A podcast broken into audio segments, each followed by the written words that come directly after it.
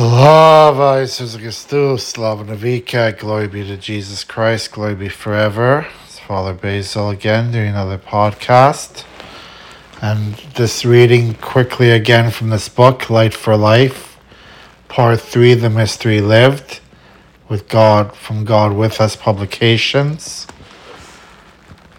And we're talking about um, our spiritual life as we were talking before. And uh, this part of the chapter is called Seeing God in All Things. As people progress in the stage, they start seeing that all things are deeply touched by God, that He is present in all creation. They begin to understand the relationships between things and people with God they develop new eyes to see God, the world, of themselves. They gradually dismantle the compartmentalization that is so typical in modern life of separating the sacred from the secular, the profane from the holy. If by secular and profane we mean something that is not related to God, we are then an illusion. We are looking through sinful eyes. It was Adam in the act of sinning who first compartmentalized life. He secularized the forbidden fruit, seeing it in itself apart from any relationship with God. In this stage, we begin to see that everything is sacred, everything is holy, because God is present in all places and filling all things.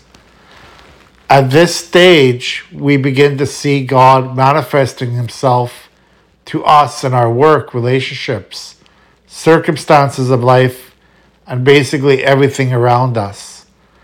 Nature and life become revealers of God rather than something to endure or use. Nature has not changed, nor has life. We have.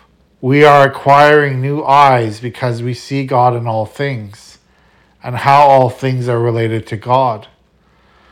As Simeon, the new theologian, says, we begin to see things as they really are. This insight is unusual in our capitalist, consumer, throwaway society, but it should not be for people who are becoming aware of the relationship with God and who really believe that He is all in all and that all things come from Him and return to Him. Yeah, this is something that I have talked about as a priest a lot. How do we see God in all people and all things? And it's difficult when we're, um, you know, compartmentalize our life and say, well, I'm only going to see God on Sunday for that one hour when I go to church, but I'm not going to see God in anything besides that. And that is that is wrong because God is in everything. God is in in every single aspect of creation.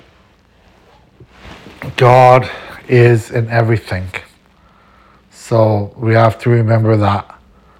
Okay? So God is in all things.